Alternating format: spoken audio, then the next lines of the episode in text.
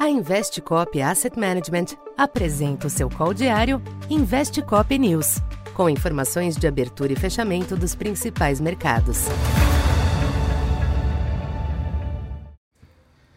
Boa tarde. Eu sou Silvio Campos Neto, economista da Tendências Consultoria, empresa parceira da Investcop. Hoje, dia 25 de outubro, falando um pouco do comportamento dos mercados nesta quarta-feira. O mau humor predominou nos mercados internacionais nesta quarta, com a repercussão negativa de balanços corporativos e a nova rodada de elevação dos preços do petróleo e dos yields dos treasuries. A taxa de 10 anos nos Estados Unidos voltou a bater 4,95, após o crescimento bem acima do previsto das vendas nos imóveis novos no país e na véspera da divulgação do PIB do terceiro trimestre por lá. No caso do petróleo, o Brent retomou os 90 dólares diante das instabilidades no Oriente Médio.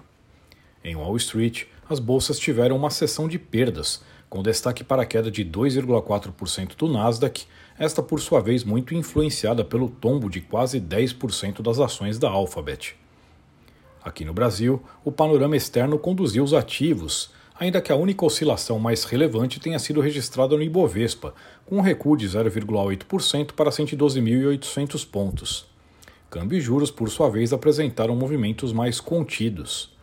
O dólar oscilou entre pequenos altos e baixos ao longo da sessão, até o fechamento em R$ 5,00, leve alta de 0,16%. Os DIs curtos exibiram baixas marginais de olho no IPCA 15, ainda provavelmente bem comportado amanhã. Porém, as taxas médias e longas subiram ligeiramente com as pressões nos yields externos.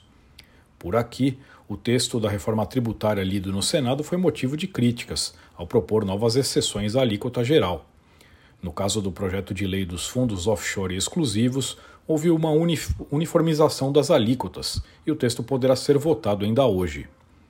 Para esta quinta, os mercados internacionais seguem focados nos mesmos temas, com a reação aos balanços corporativos, a atenção ao noticiário do conflito e a repercussão de dados nos Estados Unidos, com destaque para o PIB do terceiro trimestre que ainda deve vir forte. No caso dos balanços, as reações iniciais aos números da Meta e da IBM agora no fechamento foram positivas. Aqui no Brasil, os ativos devem continuar direcionados majoritariamente pelos movimentos externos, embora sem descuidar por completo de fatores locais.